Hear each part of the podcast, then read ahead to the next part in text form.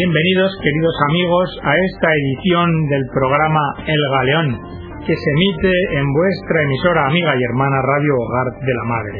El de hoy va a ser uno dedicado a un acercamiento a esta enfermedad que se llama SIDA.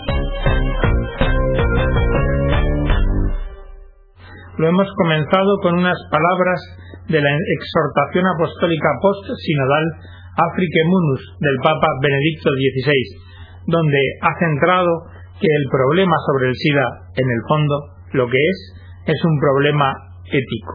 Y de esto va a tratar el programa de hoy, de la dimensión ética del SIDA.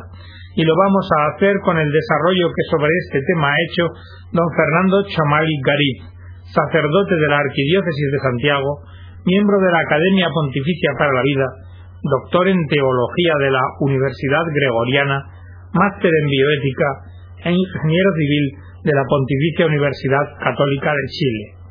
Don Fernando Chamali ha redactado un documento, una propuesta auténticamente humana contra el SIDA. De este documento, accesible en la web, muy interesante, vamos a tratar hoy los aspectos referentes a las consideraciones éticas sobre el problema del SIDA. El respeto debido a los a los infectados por el VIH y a los pacientes de SIDA se les debe tanto respeto y asistencia como a cualquier otro enfermo, e incluso más, pues muchas veces viven solos su dolencia y caen rápidamente en la depresión. Es fundamental insistir en la obligatoriedad por parte del médico y del personal de salud de atender y apoyar a las personas infectadas. La profesión médica, más que un oficio que presta servicios a un cliente, es un mandato moral. El primer código de la Asociación Médica Americana del año 1847 sostenía que cuando se encuentre el médico frente a una epidemia, debe continuar con su trabajo sin preocuparse del riesgo para su propia salud, y que en caso de pestilencia es deber del médico afrontar el peligro y continuar su propio trabajo en aras de aliviar los sufrimientos de los pacientes, aunque con ello ponga en riesgo su vida. Asimismo, el paciente que sabe que está infectado igualmente está obligado a revelar su situación al personal que lo atiende. Otro tema, y no pequeño, es el infundado miedo que experimentan algunos padres de familia de que niños con el virus compartan la vida escolar con sus hijos. Una actitud de este tipo no solo es infundada, sino que además es injusta, porque bajo esas condiciones de convivencia no hay posibilidad de adquirir la enfermedad y lo mismo podemos decir respecto del ámbito laboral. El tema de la confidencialidad. Uno de los problemas morales que se ha planteado en relación a la epidemia del SIDA es el del secreto profesional, pilar fundamental en la relación médico-paciente. El problema consiste en cómo compatibilizar el secreto profesional del médico y del equipo que atiende al paciente con la exigencia ética que surge de evitar un mal a aquellas personas que de mantenerse un riguroso secreto profesional se van a infectar y corren peligro de morir. Porque la salud no es solo un bien personal, sino que también es un bien social. Hay ahora un cierto consenso en el sentido de que el interés social de la salud exigiría la revelación del secreto profesional, cuando el silencio riguroso, que en otras circunstancias pudiera exigirse, sin embargo en estos casos hiciera peligrar la vida de terceros.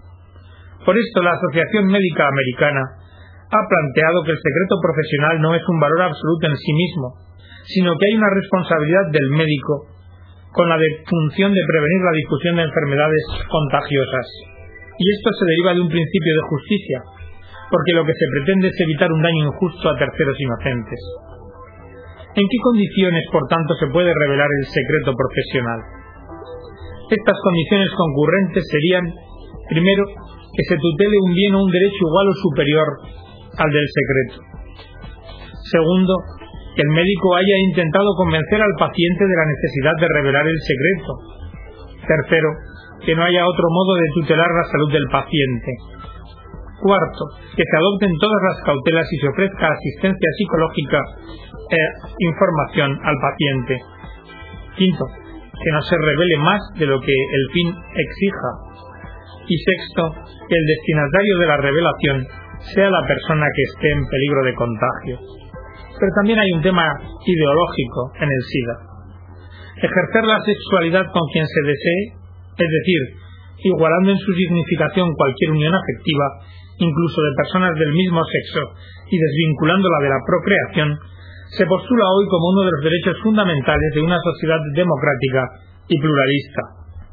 Tanto es así que hay leyes diversas sobre derechos sexuales y reproductivos que plantean explícitamente que se reconoce el derecho a toda persona a ejercer la sexualidad independientemente de la procreación y la libertad para elegir con quién vivir la sexualidad. Lo cierto, sin embargo, es que detrás de la impresionante promoción que se ha hecho del uso del preservativo se esconde una estrategia de índole ideológica que trasciende con creces el interés propiamente sanitario. Estas campañas, sostenidas por la ideología de sexo libre y seguro, ya sea homo, bisexual o heterosexual, concibe la libertad como un absoluto, al margen de cualquier verdad o norma objetiva. Pero quede dicho que quienes optan por este camino se imposibilitan a sí mismos de conocer la verdad que la realidad del amor humano lleva grabado en sí, y menos aún pueden comprender lo que al valor de la sexualidad y la vida se refiere. Es más bien un contexto de autoexaltación del yo y de las potencias inferiores del hombre, en detrimento de las superiores. Se percibe el VIH y el SIDA como una amenaza a la libertad individual de las personas para ejercer su actividad sexual. Detrás de la publicidad para prevenir el SIDA, más que una auténtica promoción de la salud, lo que se predica es una visión del ser humano, por cierto, lamentable, y una información falsa, porque resulta muy contradictorio que se promueva la llamada anticoncepción de emergencia justamente para el caso en que los preservativos fallen, y sin embargo, por otra parte, se sostenga públicamente que el preservativo impide contraer enfermedades de transmisión sexual, incluido el VIH.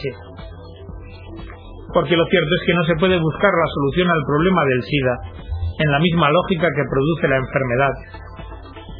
Una difusión masiva de preservativos muestra muy poco interés en querer ayudar a solucionar los problemas reales de las personas.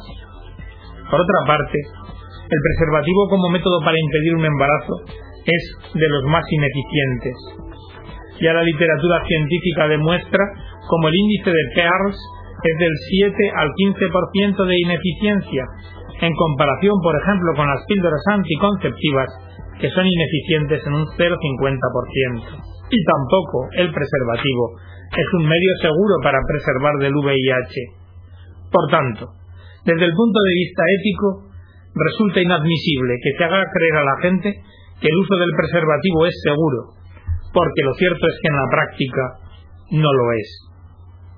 Un informe de la Agencia para el Desarrollo Internacional USAID dice que cambiar el comportamiento sexual es el remedio más potente contra el SIDA. Y que se ha observado que en Uganda que es una de las historias de más rápida y mejor superación del VIH, donde el predominio de la infección por este virus llegó al 15% de la población en el año 1991 y cayó al 5% en el año 2001, este cambio se ha debido a una disminución de las relaciones múltiples y redes sexuales en general. El presidente de Uganda dio ejemplo a la nación, animando a los líderes de la comunidad a hablar claramente a la gente sobre retrasar su actividad sexual abstenerse, ser fieles, tener cero devaneos y usar preservativos, pero todo en este orden estricto dicho. La Iglesia Católica en esta materia promueve la fidelidad en el matrimonio y la abstinencia sexual, y los promueve porque representan de mejor manera el sentido verdaderamente humano de la sexualidad, en cuanto medio para una real y efectiva comunión de personas para la construcción de un matrimonio y de una familia. Consideración del aspecto político y legal. Resulta fundamental preguntarse acerca del modo como la sociedad entera, a través del aparato público y sus instituciones, puede acercarse al tema en virtud de las consecuencias de carácter eminentemente público que éste tiene. Y es imperativo discernir de qué manera se articula la ley civil, ámbito propio del Estado, con la ley moral, ámbito propio de la búsqueda del bien integral de la persona. La ley moral natural, que regula los actos humanos, proviene de la naturaleza humana y tiene como finalidad la plenitud de la persona. Y además, es susceptible de ser conocida por la razón de cualquier ser humano. Se funda en la inclinación natural del hombre a aprender lo bueno, como lo es conservar la vida, conservar la especie y conocer la verdad. La ley civil, sin embargo, llamada ley humana o ley positiva, es un mandato de la razón, ordenado al bien común y promulgado por quien está encargado de la comunidad. Debe ser justa, útil al fin que persigue, el bien común, y debe ser clara. Como la ley civil no puede ser considerada en abstracto, no prohíbe todos los vicios o torpezas, sino solamente los más graves, y de modo especial aquellos que dañan a los demás. Porque trata de garantizar las condiciones mínimas para que todos puedan desarrollarse en aquellos aspectos fundamentales de su existencia. Luego, no todo lo que es moralmente ilícito ha de ser sancionado por la ley civil. Apliquemos ahora estos principios generales que hemos visto de la ley civil y la ley moral al tema de la distribución de los preservativos. Parece que el Estado no procede legítimamente cuando promueve este uso de los preservativos. Primero, por la comprobada ineficacia de este método de prevención. Segundo, porque esta propaganda además no es educativa. Más bien lo que genera en los jóvenes es la sensación de absoluta normalidad en el tener relaciones sexuales, a condición de que sean seguras, y ello supone una visión antropológica sesgada del hombre. Y tercero, porque a la luz de la dinámica propia de las comunicaciones sociales, esto no puede sino aumentar los contactos sexuales y, por tanto, aumentar precisamente los riesgos de contagio y la expansión del SIDA. Debemos ser honestos y reconocer que detrás de las campañas que promueven el preservativo para tener sexo seguro, hay una vertiente ideológica que reivindica una libertad individual absolutamente desvinculada de la verdad.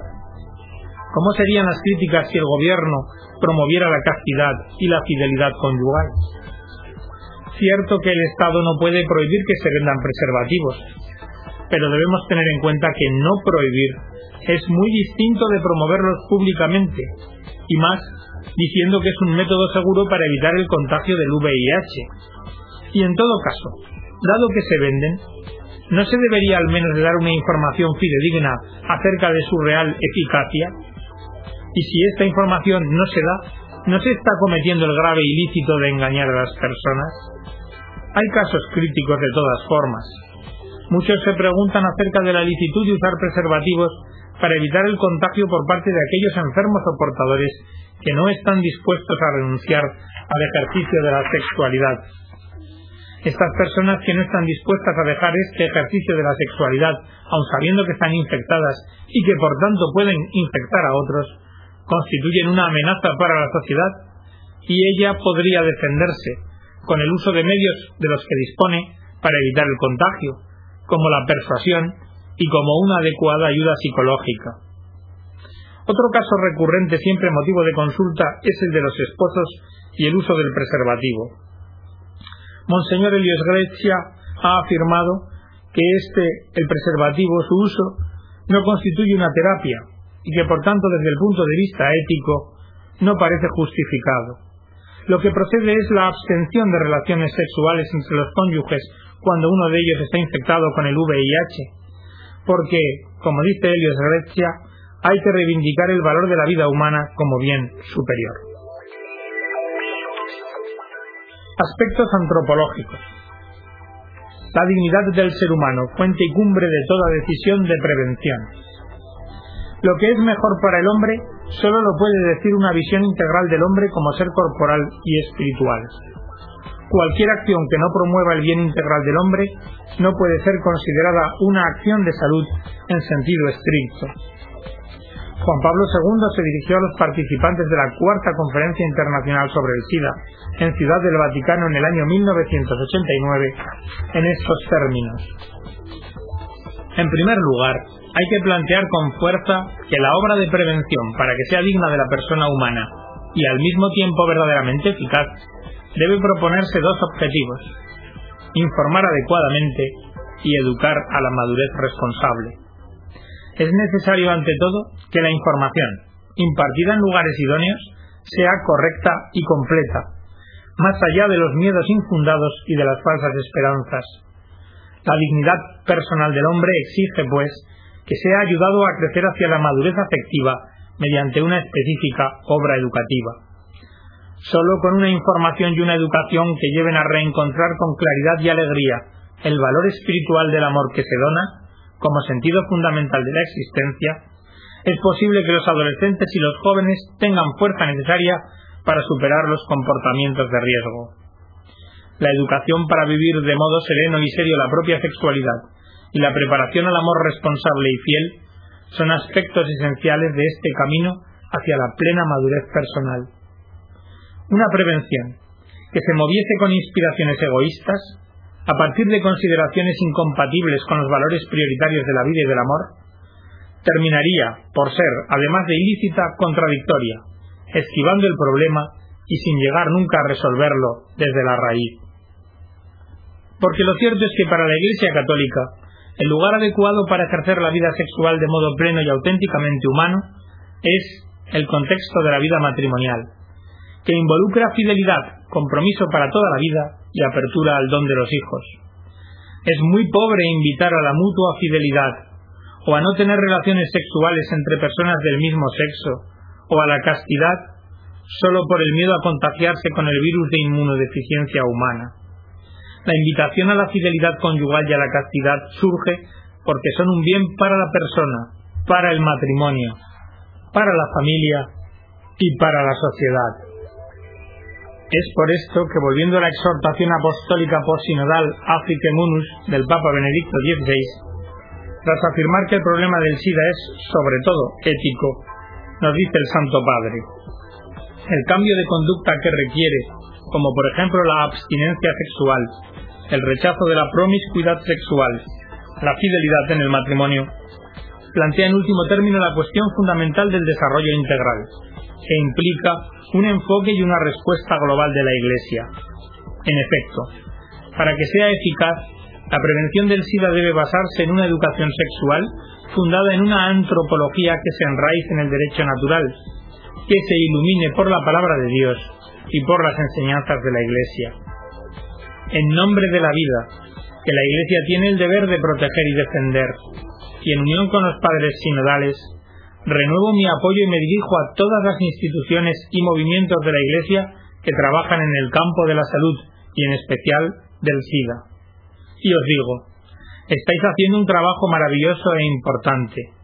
Pido a los organismos internacionales que os reconozcan y ayuden respetando vuestra especificidad y en un espíritu de colaboración.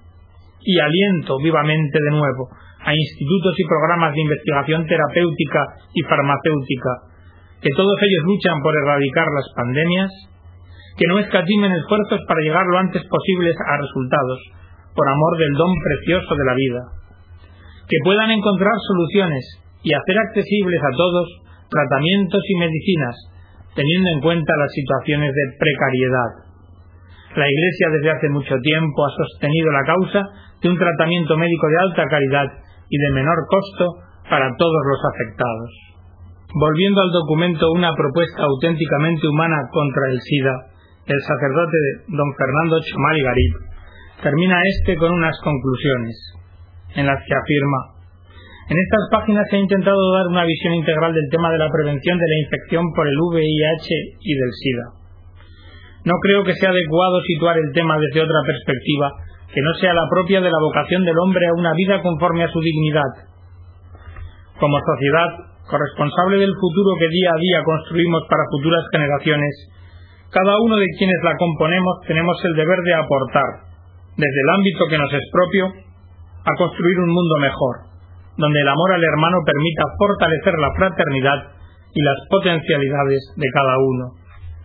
Desde una mirada creyente, independiente de nuestra condición de sanos o enfermos, no debemos olvidar que hemos sido creados a imagen y semejanza de Dios, por lo cual debemos mirar y valorar el tesoro y la dignidad de cada ser humano, y especialmente si está enfermo no nos corresponde a nosotros condenar a las personas, lejos de eso. A lo que estamos llamados es a acoger a quien lo necesite, pero esa acogida implica hacerse cargo de la persona, de su dolor, de su drama, de su entorno, dando lo mejor de nosotros mismos, para que efectivamente nuestra acción ayude a la persona como persona, en cuanto persona, y no solo en cuanto la enfermedad que padece. Es verdad y soy consciente que esta propuesta se lleva por difíciles y empedrados caminos y que no goza de mucha simpatía en un amplio sector de la población.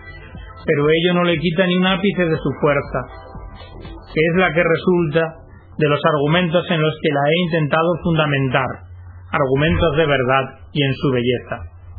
Una visión positiva de la persona invita a situar la superación del drama de la epidemia del SIDA en la perspectiva del cambio de comportamiento de las personas, en la exigencia de la educación al amor auténtico que implica renuncia a un estilo de vida vinculado al hedonismo, y en la integración de todos los actores sociales en la prevención eficaz y eficiente a través de medidas verdaderamente seguras y en el cuidado de los enfermos, en lugar de continuar con la distribución masiva e indiscriminada de preservativos. Y hasta aquí, queridos amigos, la edición de hoy de este programa El Galeón, esperando que haya sido de vuestro interés. Que Dios os bendiga a todos.